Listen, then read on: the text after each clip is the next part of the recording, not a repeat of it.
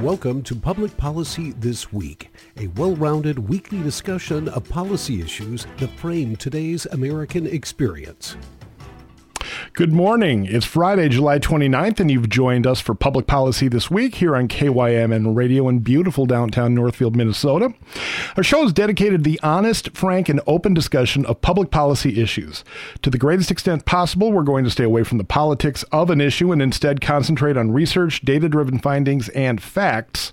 For today's episode, your host will be myself, Rich Larson. I'm the news director here at KYMN Radio. And my co host this week is Bruce Morlan. Some of you are familiar with Bruce a frequent guest over the years on the uh, the Wayne Eddy affair. Bruce also co-hosted the KYMN Climate Show with Alan Anderson. He also writes a monthly column for the Faribault Daily News and the Northfield News.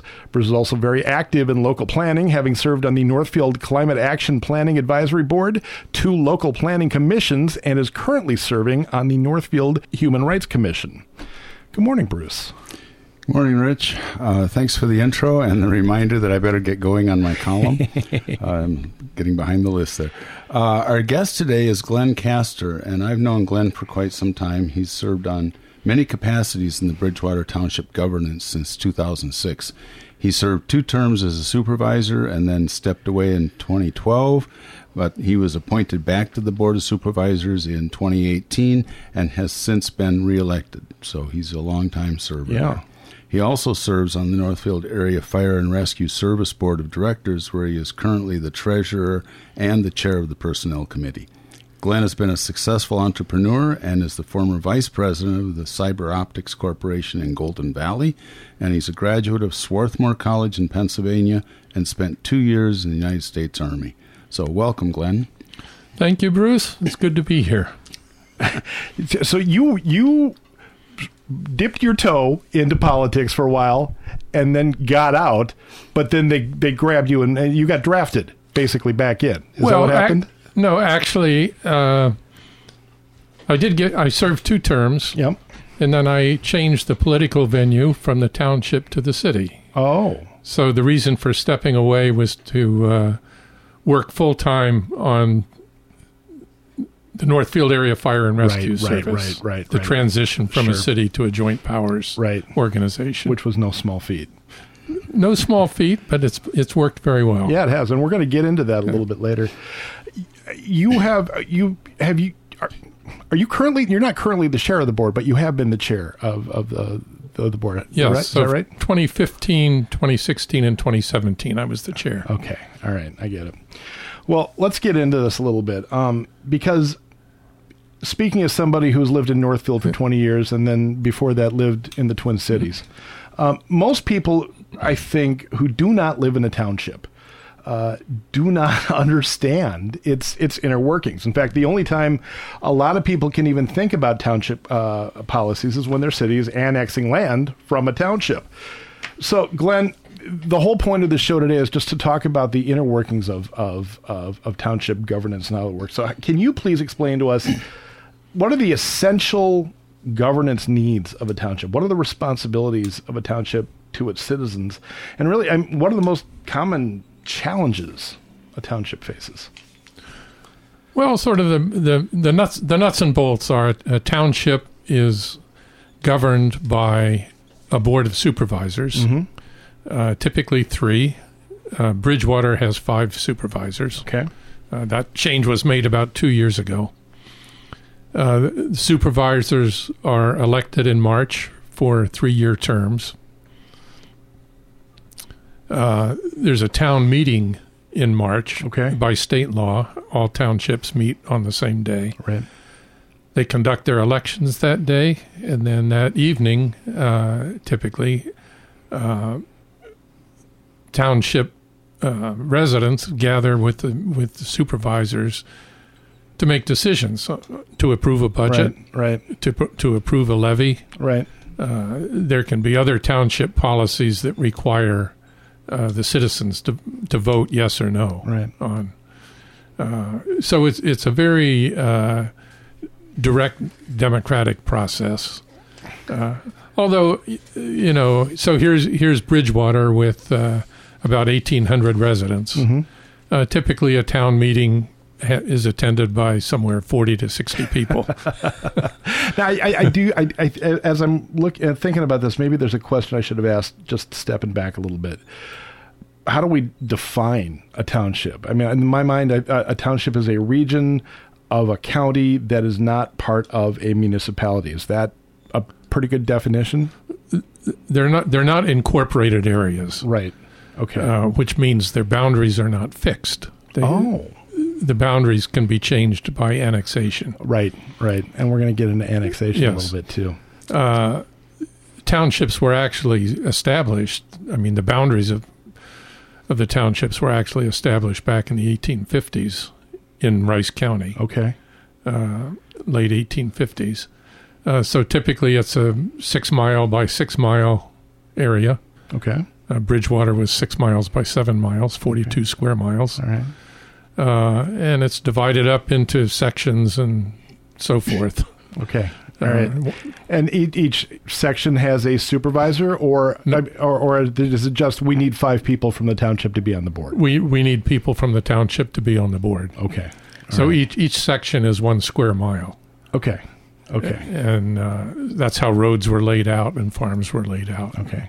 All right. so forth. What, what, I'm going to jump in. One Yeah. of the, one of the things that I always that when I first became a member of a township, and Yeah. this is back in the day, um, I, I realized that I'm going to mention that painting by Norman Rockwell Yeah. of the farmer standing in the meeting ready to give a talk. Right. It's called the freedom of speech, and it is democracy in action.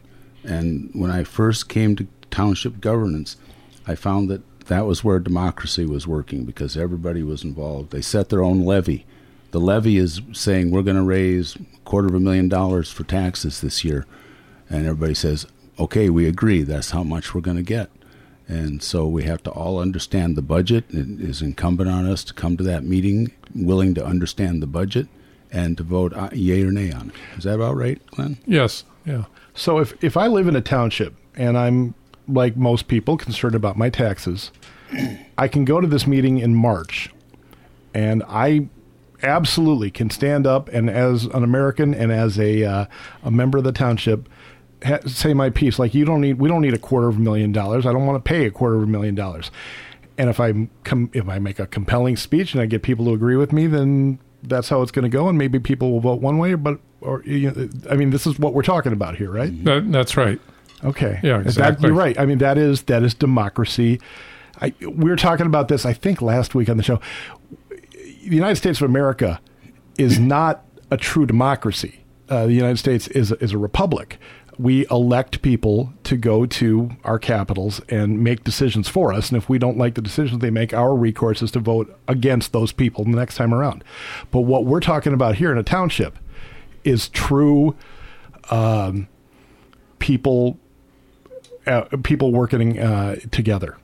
Basically, is what we're talking about. It's, it's much more direct in a township Yeah. than it is in a city or a state. Yeah. Uh, the, the basic responsibilities, I mean, life is also simpler in a township. Right. So the basic responsibilities of supervisors in a township see that the roads are maintained. Okay.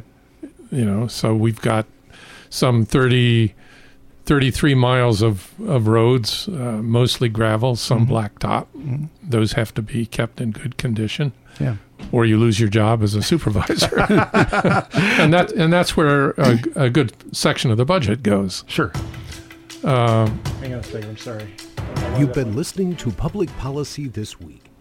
I have no idea why that just went off like that. That- I apologize. We're not we're not trying to Yeah. just shoo you out of here, Glen. I promise. yeah. Anyway, so but maintaining the roads. Right, maintaining the roads is a big issue. Uh, uh, dealing dealing with flooding, weather weather events, and so on. Those usually uh, are focused on the township uh, Okay. supervisors. All right. Uh, I mean, is that is that is I mean, is that it? But I, I know that there are. Well, in in Bridgewater, Bridgewater is the only township in Rice County that does its own planning and zoning. Okay. Uh, in Dakota County, every township does its own planning and zoning. Uh, but here, several years ago, 2007, we elected to take that on. Okay. So we're we're responsible for land use issues, Mm-hmm. for uh, building permits, Okay. and so forth. All right. All right, which makes I mean it Yeah. makes it. What was it about? I mean, were you there when when you decided when Bridgewater decided to take on the planning and zoning? Yes. What was it about that that uh, that made you folks decide? Well, we should do this. Uh, at at the time, there was an ethanol plant proposed Okay, for the southwestern part of the township. right. Many in the farming community objected to that because of its heavy water use. Mm-hmm. But at that point, planning and zoning was handled by the county, so the township Right. had little say. I see. So we were able to put on a moratorium for a year. And in the course of that year, we took over planning and zoning. Is that is that a matter of going to court against the uh, the uh, the county and saying no, we we need this to we need to hold this at bay for a while, and then you just get to to to create your own planning and zoning commission, or how how, does all that come together? It, it, it wasn't necessary to go to court. Okay. So there there is in state law a path for a township to take over planning and zoning. Okay, okay, so that's that's That, that's the- what happened. All right. Yeah. Okay. Well, then, what what is it? What are the? I mean, if, it sounds pretty easy, right? But what are the the challenges that that townships have to deal with? Then, Well, uh, uh, challenges challenges in this area. I mean, cities are challenges. this is this is where Bruce has a great line that I'm I'm really not wanting to use. cities are challenges, and and uh, in the past, the county has been a challenge. I mean, those relations have Sure. really improved tremendously. Uh, and then and then budgets. Sure. So when the so our our budget in a year is typically around six hundred thousand dollars. Our levy is about three hundred and sixty thousand dollars. Okay. We spend about two hundred and fifty thousand on roads. Okay. Um, so along comes a storm. Three years, 2018, uh, we had our tornadoes come through. The night of a thousand tornadoes. Yes. Yes. Yeah. The township spent four hundred thousand dollars cleaning up Wow. after that. Now, as it turns out, about uh, I don't know, eight months later, the state reimbursed a, a good portion, about seventy percent of that. Okay. Uh, but we spent the money not sure that it was going to be reimbursed, Right. but we had to to keep Yeah. keep roads open and, Yeah. and people safe. Right. That's what th- that's what they're looking to Yeah. you for more than anything. All right. So okay, let's let's talk then about uh, your relationship with municipalities. Um, where do Bridgewater Township's needs um, or goals align with Northfield and Dundas, and where do they maybe not align?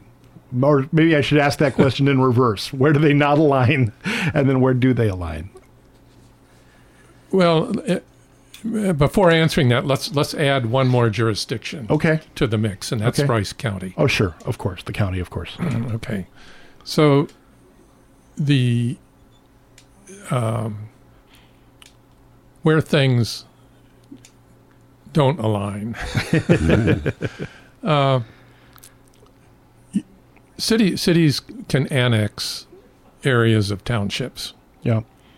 And annexation typically happens by a landowner petitioning the city to become part of the city. Okay. So I'm a farmer. I have uh, 80, 80 acres out here Mhm. that sits right next to the city. Mm-hmm. A developer has come to me and asked, you know, would you be willing to sell this so I can put up um, houses here or a business? Right. uh, I say, I, I, I'm interested. You're giving me an awfully good price. So I petition the city uh, to be annexed. and the city council decides yes, and uh, so forth. If there's an annexation agreement in place, that takes care of the whole process. Okay. If there isn't an annexation agreement in place, it goes to a state administrative court, Okay. boundary adjustment authority. All who- uh, the township has the right to uh, present an objection to the annexation in that case. Okay.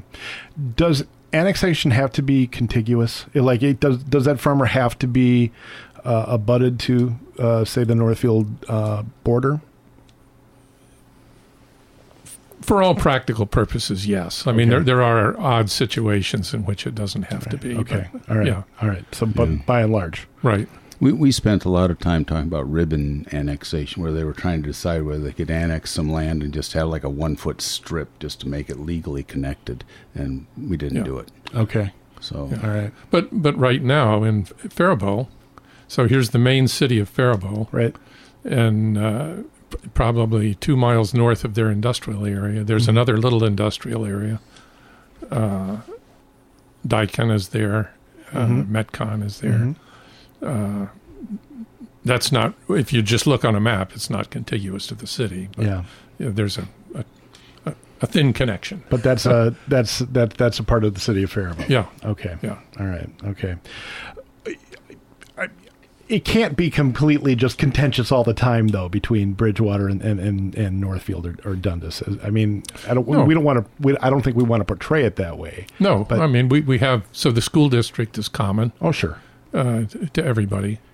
Uh, plenty of people who live in Bridgewater work work in Northfield. hmm Uh, we have uh, four residential areas in Bridgewater. hmm Um, so there's there's there's a there's a good deal of com- common interest. Sure.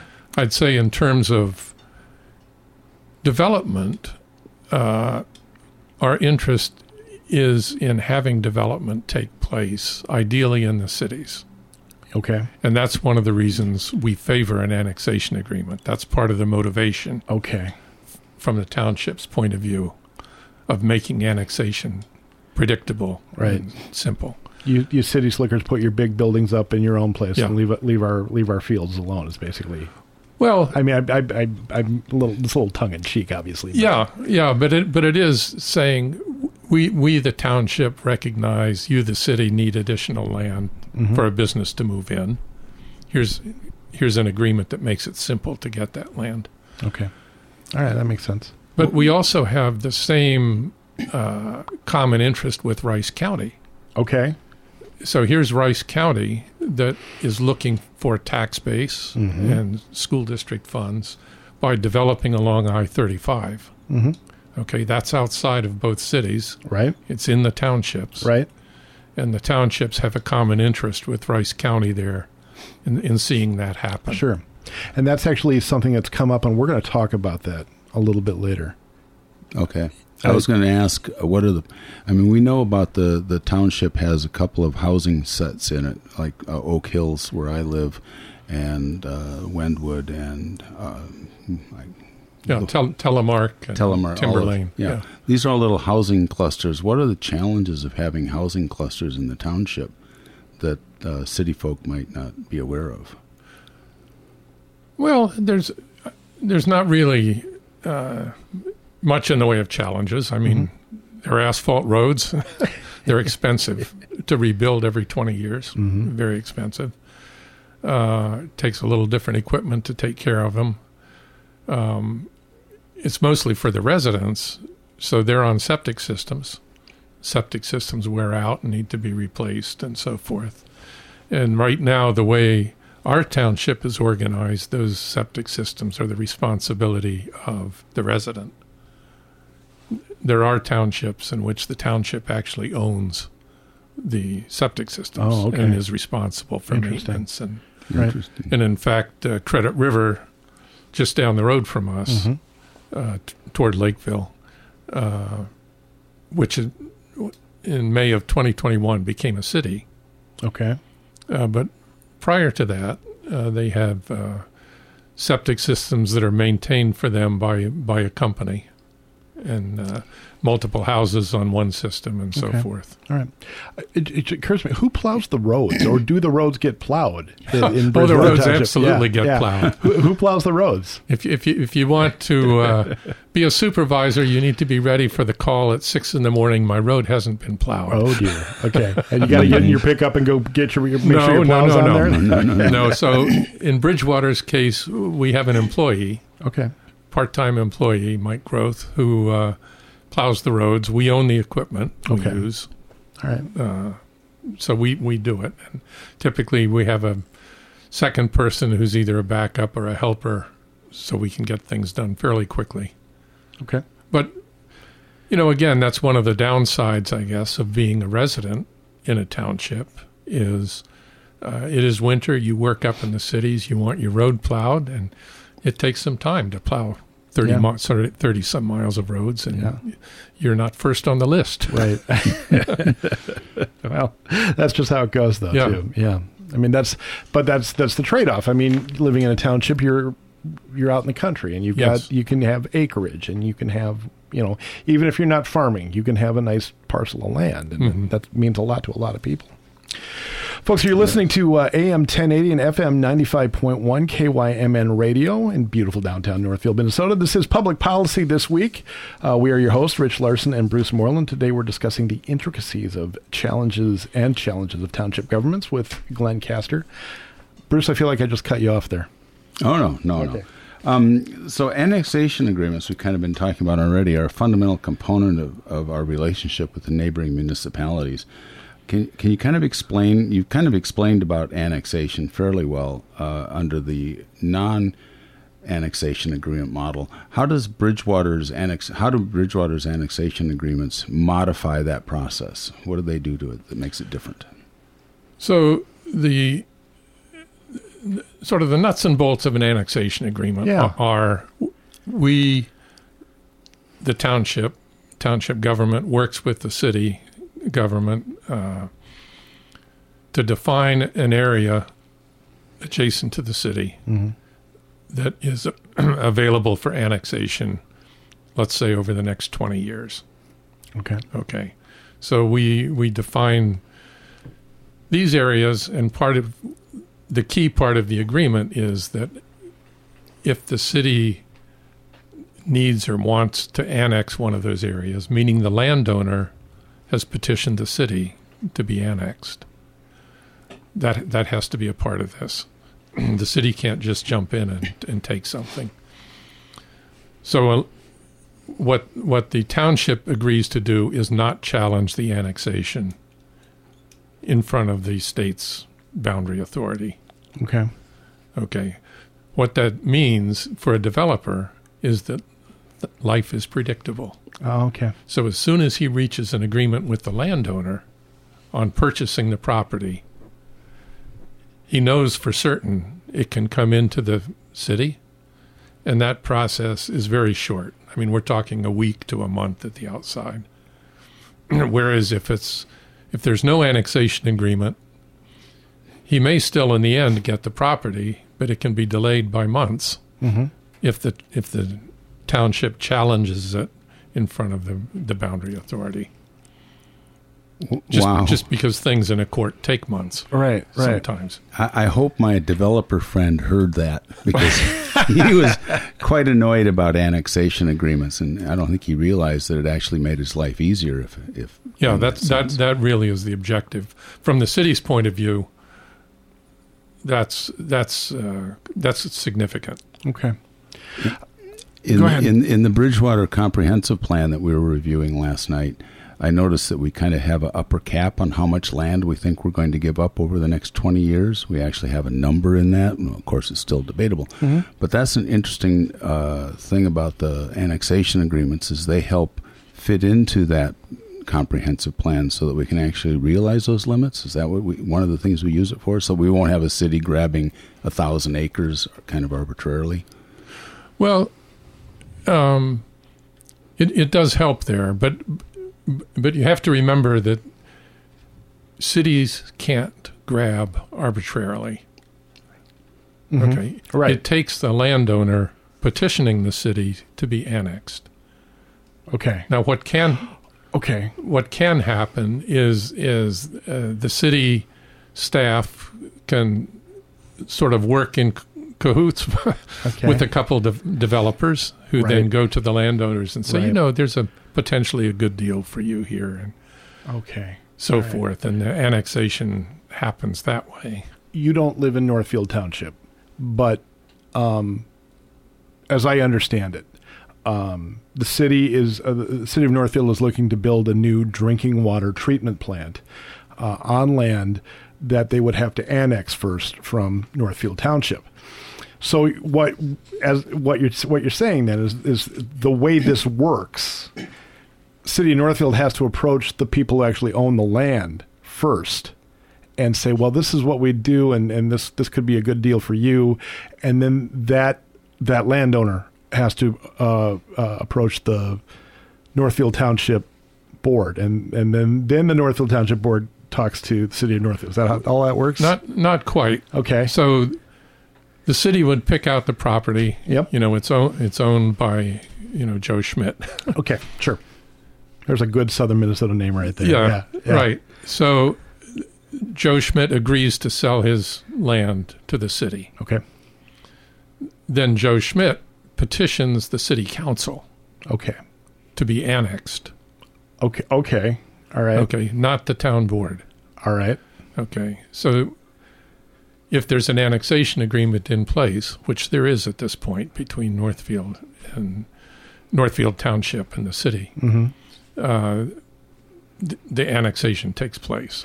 So when you say city can't grab arbitrarily, they can't. th- There is that negotiated area that they can that they can work with, but they can't. If it's outside of that negotiated area, they can't just grab it. That's right. Okay, now I understand. Annexation's a tough thing for me. I don't know. And- it just yeah, it's a, And, and, and, and inside the area, they can't grab. So Okay. the city can't arbitrarily say, we want this piece of property and go take it. there is a process. yes. Okay. There's a process, and the landowner is, is an essential part of the process. Sure. The township council is not an essential part of the process. Okay. Okay. So, So, the, yeah. the only way the township council is a part is either there's an annexation agreement, Right. which says we will stay out of it essentially, Okay. or there is no annexation agreement, and we have the right as a township board to file an objection with the state boundary authority. Right. So there's no compensation between the city of Northfield and the township when that land gets annexed. No, typic, typically the annexation agreement includes provisions for compensation. Okay. Okay. and there's sort of a s- uh, a state uh, informal minimum, yeah. Yeah. and you and you can agree on something different. right. Right. The the annexation. r- Remind me again. The annexation agreement with between Bridgewater and Dundas includes a provision for tax rebate from the annexed land for a certain period of time. Yeah, and also and also between uh, Bridgewater and Northfield, the current agreement provides that. Okay. So for several years after it's annexed, we get our mill rate of Okay. the taxes of the developed area. Oh. That, that must be pretty handy since I imagine they don't take a lot of roads when they do this. So you still got the same 33 miles of roads to maintain, but you've suddenly reduced your tax base a little bit. Well, not not exactly. So here's uh, Dundas is a good example. So we have we have annexation agreements with both cities, Dundas mm-hmm. and, and Northfield. So as Dundas started to develop, you know, going back into the early 2000s, we've mm-hmm. got a large residential area in Bridgewater Heights. We've got Menards coming in, and so forth. And Yeah. one of the results of that was very heavy traffic on Decker Avenue mm-hmm. Which is a gravel road that goes from Dundas out to uh, 19. A lot of people take it in the morning, and a lot of people take it in the evening. Uh, typically, three to 500 cars a day. A gravel road is healthy with 100 cars a day. Okay. It gets unhealthy really quickly. I mean, it, it just is, sure. is very difficult and very expensive to maintain. So we we probably spend uh, ten thousand to twelve thousand a mile to maintain Decker, whereas we spend probably six on a normal uh, gravel road in in the, in the uh, township. So that those annexation payments that Mhm. come to us from Dundas are used for that. Okay. Okay. All right. It's uh, it, Yeah. it, it- I mean, it's it's it, it, it's complicated. I mean, it it It- uh, yeah. it, it, it, it it's not just a it's not just a matter of City Northfield saying, "Hey, we need six acres, so we're just going to take six acres," and that's going to No, be that. not at all. Yeah. All right. So, so what about are any of the cities kind of landlocked right now by landowners that don't want to be annexed? Do you know of any issues there? Uh, well, I, I'd say, I mean, an interesting case is is with Dundas. Mm-hmm. So they have some property on the west side of the city, which is in the city. Okay. It's owned by a farming family who's absolutely not interested in selling to a developer. Sure. Okay, so there's there's a challenge for the city. Right. you know, uh, you, you have quite quite a, quite a few acres that sit inside your city limits. Right. And Dundas, I mean, Dundas is really, they are interested in, you've got a city council and a, a, a city manager that they're very interested in growth in Yeah. Dundas. I mean, they, they're, Yeah. Oh, yeah. they've, they've reestablished their uh, economic development authority and they're, they're open for business in Dundas. So I would, I would think something like that would be a real challenge to them. Right.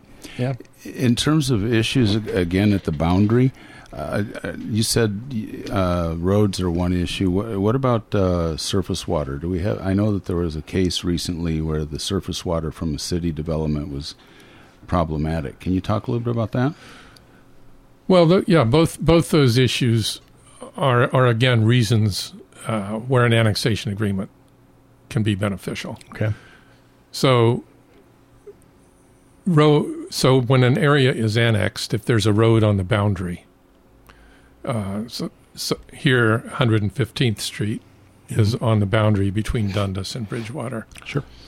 So under state law, that becomes what's called a town line road, and there should be an agreement. It's recommended that you have an agreement between the city and the township on maintenance, maintenance Mhm. cost. Who's actually going to run the road grader? Who's going to plow the snow? And You get half the, you're, So you, forth. you, you get, you get the north side of the road. We get the south side of the road, that kind of a thing. uh, I hope not. Ho- ho- ho- hopefully, it's a little a little more uh, s- simpler than that. right. Uh, but it, but it also gets down to the fact uh, that event, eventually the road is going to be paved Mm-hmm. because city people want. First of all, they don't want to be living on a gravel road. Right. Uh, we have the same issue between Northfield Township and uh, Northfield, Yes. Wint Hall Avenue, Yes. Spring Creek Road. Yes. So city people don't want the dust and so forth. Uh, townships don't want the expense at seven and a half thousand dollars a mile of putting down dust control. Yeah. And uh, uh, yeah, so so there's there's one issue that can be resolved in a, in an annexation agreement. Okay. The other, the other is stormwater runoff. So a, a city builds, typically the impervious area increases, the water goes somewhere, Right. and if it happens to come through the township, then then we've got another problem. You know, somebody's land is is being negatively affected by Right. this. Right. Okay. Wow. Okay. So, um, Bruce, you got anything else on annexation? I, I, it, No, it, no, I, think, I think could we, talk- we- yeah. I could talk about this for a while, though. I'm, I'm just I'm fascinated by how this works, but we we have to keep going here. Um, you're on the the Northfield Area Fire and Rescue Service Board. Yes. There's a coalition of seven townships, four of them in Rice County, three of them in Dakota County, that make up the Rural Fire Protection District, which is part of the Joint Powers Agreement that created the uh, NAFRS in 2020 or in 2014. was 2014. 2014. In 2021, the Minnesota legislature made it possible for fire and rescue services to create a taxing district. Um, you're, Glen, you're, you're, you're the treasurer of the NAFRS board, and uh, I've heard you say before, um, probably sitting right in that chair, that uh, um, the rural fire district district is especially interested in seeing uh, a taxing district created. Now, when we talk about a taxing district, first of all, can we? Can, I mean, I- can we define what what are we talking about? We're saying creating a taxing district. I mean, we have to go fundamental stuff here. So uh, a taxing district is an independent jurisdiction in the state. So we have it has the authority to tax. Mm-hmm. Uh, In this case, it would be a single service thing. We provide fire and rescue Right, services. And that would show up on my property tax. It would show up on your property taxes. Okay. That's right. And, right. It, and it would have a board that manages it. Sure. Sure. So that's that's the basics of a of Yeah. a taxing district. Right. Okay. All right. And that's what what NAFRS would like to go to, as opposed to the joint powers, or that's what we're there. There's discussion about that. Well, there, there's discussion, and what's prompted the discussion is is the the increase in the NAFR's budget proposed for 2023. right. It's a 50 percent increase. Yeah. It's quite a hit. Yeah. uh, in in the, in the in the townships. So right now, the townships pay money into the Rural Fire Protection District, and it pays NAFRS. hmm So there's a little bit of money in the bank account to ask to act as a buffer. Okay. But if we push this budget out a couple years, which is moving from roughly eight hundred thousand to one point two million, Right. that buffer disappears and we have to go back to the townships for considerably more money. Yes. So in Yeah. Bridgewater's case, we're, we'd be looking at an increase from about $44,000 a year that we pay right now Mhm. to probably close to double that. Wow. Okay. And we were talking about this earlier. Township budgets. And Paul Liebenstein was was was on the morning Yeah. show with us yesterday, and he was explaining that township budgets um, are set in that meeting in March Yeah. uh, for the next year. So a township budget is set nine months before it actually That's right. goes into place. So- So, so now NAFRS comes back to you and says, "Well, we have to double our budget." Well, so what do you do? What do we do? We, we encourage NAFRS to form a taxing district. Yeah. Okay. so so the, there's there there's two reasons for this. Mhm. Okay, so one one is is if we stay as we are, hmm the budget doubles or increases by fifty percent. Accuracy is worth something in these conversations. Yeah. Yeah. Okay. All right. Yeah. Okay. Yeah. So um, that is part of the township levy. hmm So so it's possible for township resident to stand up and say, "Look, you know, this makes no sense to me. We're increasing how much we pay by 50% more in the case of the townships as it turns out. But service isn't changing at all. Right. There aren't going to be fifty percent more fires. At least we hope not.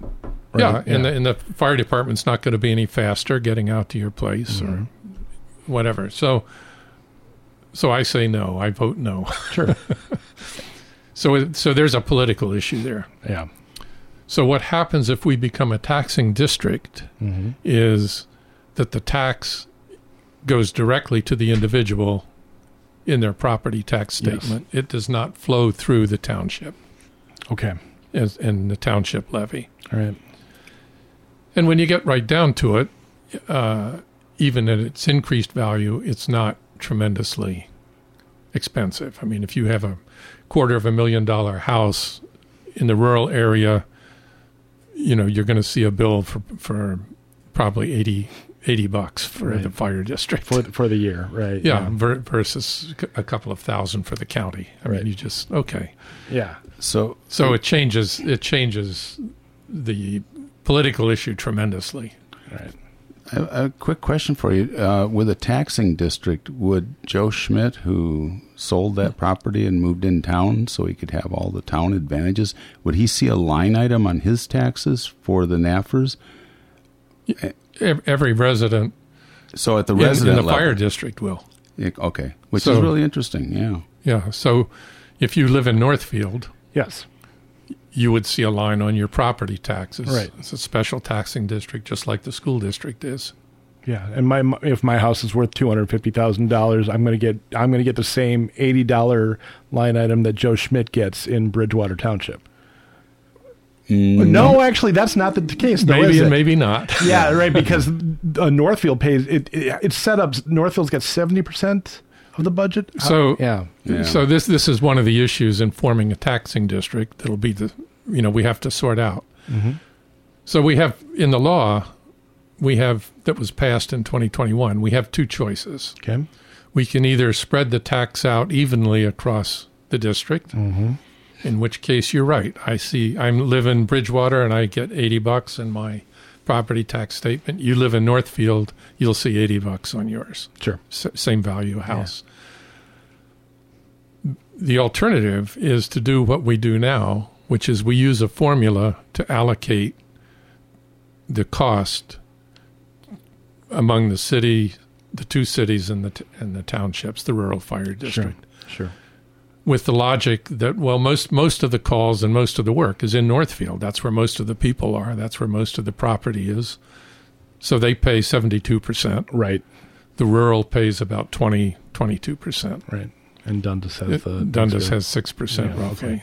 Uh, so, in forming a taxing district, we the law allows us to use that formula Okay.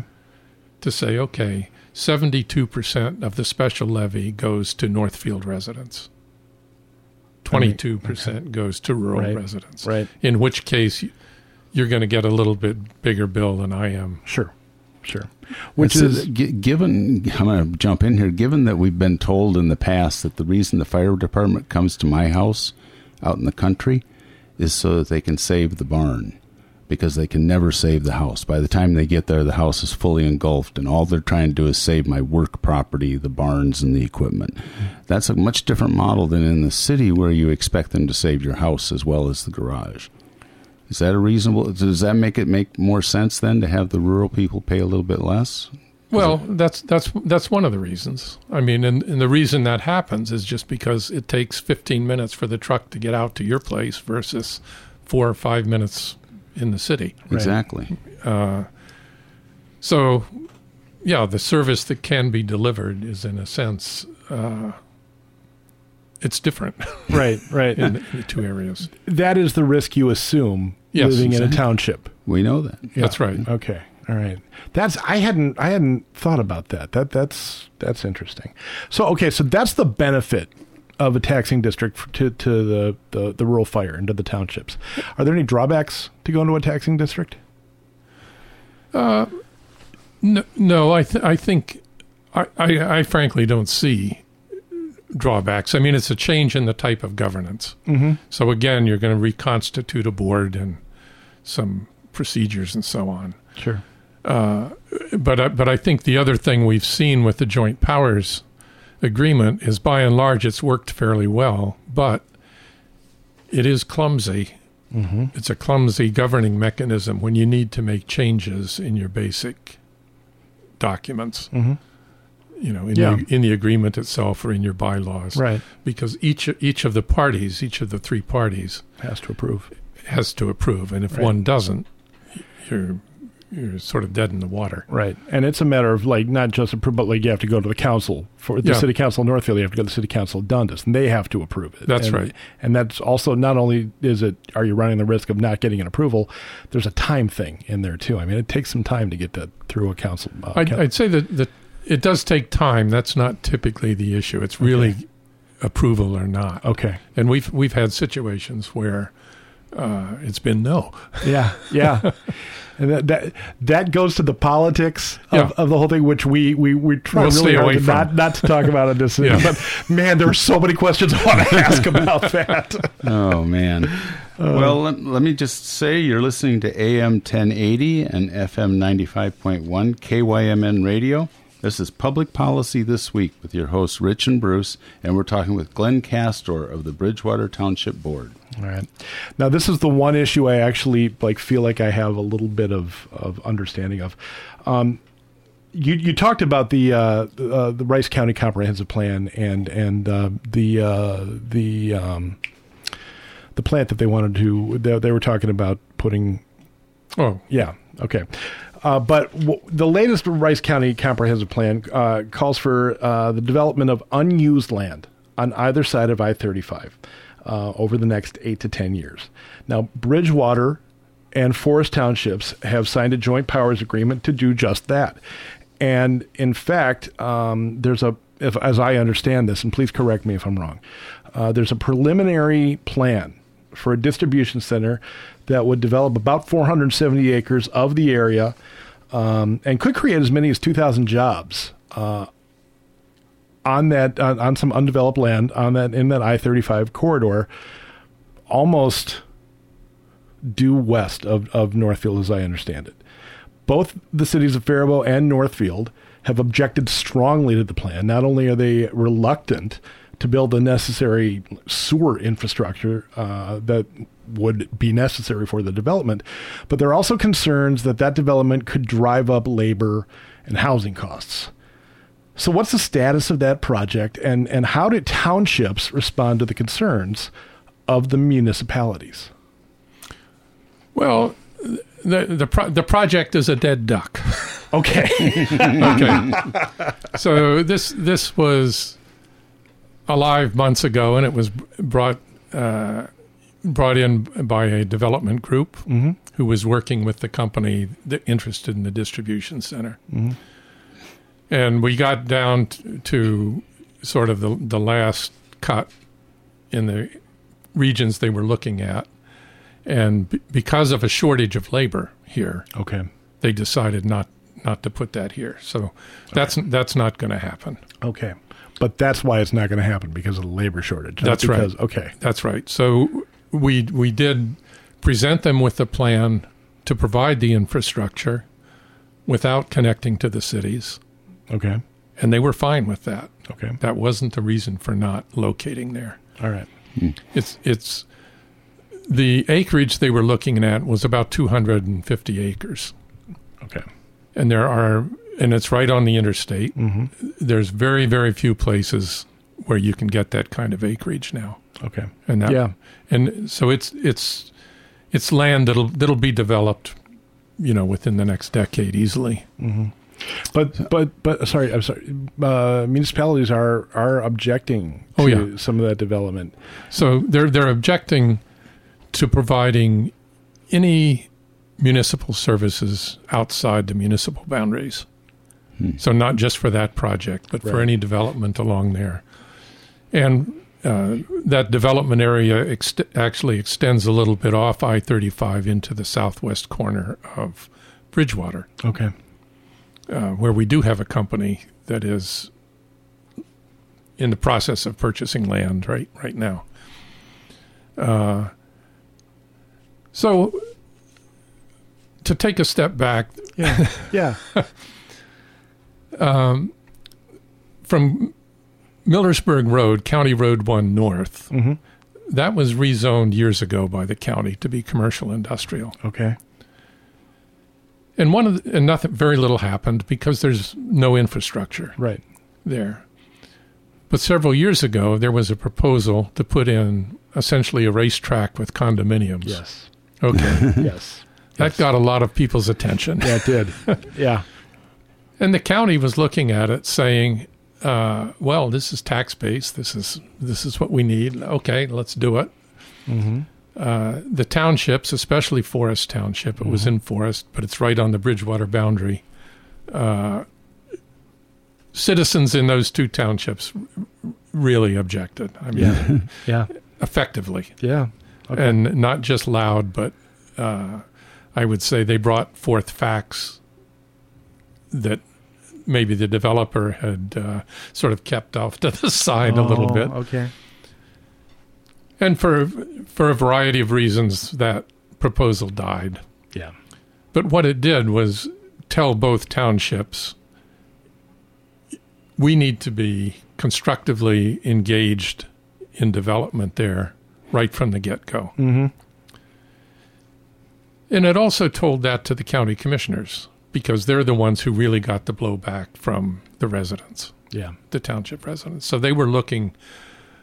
So what what ended up happening is uh, we had before before putting the joint powers agreement together, we had a meeting with the county, uh, county commissioner, uh, county administrator, and so forth, Mm-hmm. talking about what could happen and out there. And there it became evident that the cities weren't interested in providing infrastructure. Right.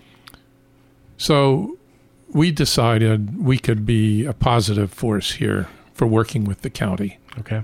If if the we formed this joint powers agreement and said we will take care of getting infrastructure into that area, including the area south of Millersburg Road. So hopefully the county can build its tax base. That's what this is about is money for the school district and the county. Sure. Uh, that that proposed development that you talked about that's that is now dead. but Yeah. Mm-hmm.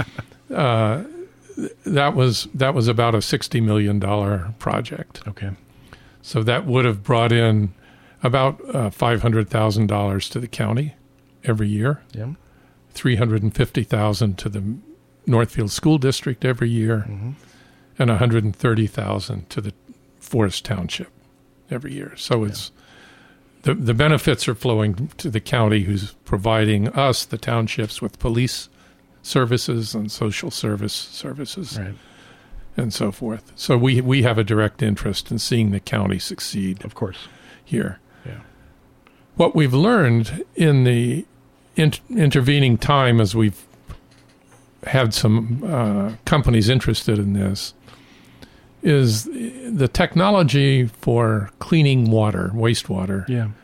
has changed tremendously in the last several decades. One would hope. Yes, Yeah. yes. And in fact, there's a company in Minnesota that that uh, works worldwide on this. Okay. So you pull in your your wastewater treatment plant, which looks like a shipping container. Mm-hmm. Do you need one? Do you need two? You put it down. The dirty water goes in. The clean water comes out. Interesting. yeah. That's it's it, it, that's amazing. So there's there's issues with with where that water goes. Yeah. You know, we can, but but in terms of cleaning the water, we don't need the cities. Okay. All right. Well, that that that's that's big right there Yeah. because that was a major Right. uh, Im- impediment to what to what you Yeah. guys were looking at. And then, so we've discovered that's not an impediment. Okay. There are reasons it would be more convenient to connect to a city, but Sure. it's absolutely not necessary. Okay. And then Rice County has applied for a grant, I think a $4 million grant, to put up a water tower Mm-hmm. uh, that would also serve this, this area. And we expect to hear about that uh, this fall yet. All right. That's interesting. Cool. Um, I, I was going to ask you a, a question kind of along the lines of development. A lot of, I mean, remember the uh, Motokazi development? that was Yes. An- another one that motivated us to get uh, more involved Yeah. rather than wait to be. Uh, Right. I, I, it occurred to me that a lot of these developments, there's a real NIMBY factor because people buy land with a beautiful tree view Yeah. or even a view of a cornfield, and then one day the bulldozers show up and they're really surprised to find out that it's not always going to be that. What are you doing in my backyard? Yeah, it's a NIMBY Yeah, type not in my backyard. Yeah. Right. Uh, can I characterize uh, in one of my c- columns for the paper the reaction of the cities to this proposed development as being not in your backyard either? Did they object to it, you know, uh, just because of the hookup costs, or was it also because they didn't want the townships having that much tax base in the township? no, uh, I mean, the hookup cost wouldn't be paid by them. Right. So the cost of running the pipes out there would be paid by the project and the townships and the county. Um, I th- I think the the two cities, Faribault and Northfield, uh, t- it seems to me they have sort of an insular view of themselves as a, as opposed to a regional view, a regional development view. Uh, so, um, I, I don't I don't really know what what mo- motivates them to say we're not interested in providing services outside You raise our boundary. You remind me of an interesting thing, and I when I was active on the board, I was really big on the intergovernmental group. Is that still active? Can you describe if it's still active? Can you tell us what it does? And No, it's it's still active. So quarterly, uh, representatives from the two cities and the townships, uh, surrounding townships, uh, meet to discuss issues that involve everybody's interest. Uh, I don't think it gets down to the this this particular topic. It wouldn't come up there. It's it's more. Uh, it's it's gentler Gentler, yes. I, I, than that remember the meeting. discussion would be. I remember the meetings mostly being the various townships standing up and saying we spent another eighty thousand on roads last week or last month, and then we had milk and cookies. it was very gentle, Yeah, yeah. but it would be a waste if I didn't bring up another issue. So I'm going to bring it up. Uh, Bridgewater happens to host two waste facilities. One ancient and buried deep in the past, and one quite modern and still in use. Can you talk a little bit about how Bridgewater relates to our waste problems? Yeah. So uh, the one from the past is, is called the former Rice County dump in the MPCA annals. Uh, it, it sits just off of uh, Highway 3, just north of the gravel pits if you're drive, driving down toward Faribault. Uh, and and it, right now it's just a, a field with trees and brush on it. Uh, but that that is a dump that was closed in I think 1972 or 1974, roughly. Okay. Uh, it is an MPCA uh, Superfund cleanup site. It is. They have monitoring wells in there every six months. They go uh, look at what what chemicals are percolating through. For just for those listening, MPCA, Minnesota Pollution Control uh, uh. Agency. Agency. yeah, yeah.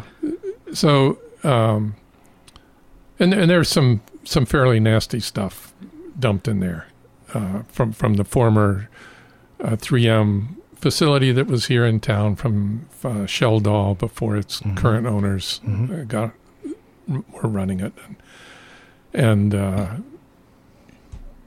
stuff. Just stuff. So Crap. Yeah. So uh, there is interest in cleaning that up. Uh, just recently, we've worked with Rice County to form an, a rural industrial zone in the township. It's along the railroad tracks down there, and it does include that former Rice County dump. Uh, the fact that it's become an industrial zone makes makes it available for funding from the Department of Employment and Economic Development's Brownfield Cleanup Fund. Oh, nice. So, and the and the county has uh, working with us uh, to make that happen. That's going to take some years, but uh, that's that's our objective there. On the other front, uh, I, I guess you could say we are the host of the of the current Rice County landfill that sits in Bridgewater Township. Uh, the township, by state law, gets money from that, so we get about uh, typically 160, 170 thousand dollars a year, which is based on how much is is actually dumped in. We get so much per yard Sure. And uh, 25% of that money goes into a fund that's for cleanup. So it just sits in the bank. That's uh, probably close to $600,000 right now. Okay. And 75% goes to our general fund. Uh, Rice County operates it, the MPCA oversees it. We don't have any role in either, either one of those things. Uh, we can use some of that money to clean up the former Rice County dump. Right. Right. Mm-hmm. So, so that, that that's where those two things sit. I think the last we heard, the uh, the current landfill is projected to close maybe in the next twenty years or so. right. But I'm sure we're all looking for a way to extend that since supposedly the Minnesota Pollution Control Agency is not going to open up any more sites. Right. And frankly, it sounds like it's good business for Bridgewater Township to host that. Uh, It that is. landfill. Yeah. It w- is. It was actually interesting that that was a serendipitous discovery made by the people that were helping us when we started up our own planning and zoning. Oh yeah. They yeah they came into a meeting I think one time and said, "Hey, did you guys know that you were supposed to be getting a check every month or every year from Rice County?" Yeah. No. Yeah. Well. Well, isn't that special? so, uh, so can you real quick uh, elaborate a little bit what the difference is between a landfill and a dump? well, a, a, a landfill is a managed operation. Ah. I mean, the MPCA mon- monitors it and what's happening, and there's procedures for how how you line a ah. cell and The how you fill it up and how much you can put in it and so forth. I mean, a dump. this was a hole dug in a gravel pit, Right. and the truck drives out there and Probably in the 1950s. maybe? Nin- 1960s and into the early 70s. Okay. All right. And we, we actually have brochures from the city of Northfield inviting people to move to Northfield. And one of the features was we have a we have a dump. We have a place you can take your garbage. As opposed to just park it along the river or in your backyard. Come, oh my gosh. come to the sleepy town of Northfield. We have our own dump. We have a dump. Yes. Why isn't that on the signs at the edge of the city? It's a little little trifold bro- brochure. Very nice. That's great. Yeah. Well, we're just about the end of the of, of the show today. Um, Glen, what else should people know about township governance, or maybe more specifically, uh, what should the people of Rice County know about townships that we haven't talked about today? Well, I th- I think it is that town townships, in terms of governance, uh, our focus is largely on agriculture. Mm-hmm. So this is where your farms are located. This is where your food is grown. That's right. Uh, and I, I think as we see climate change progress, uh, agricultural business is going to be under more pressure and become more and more important.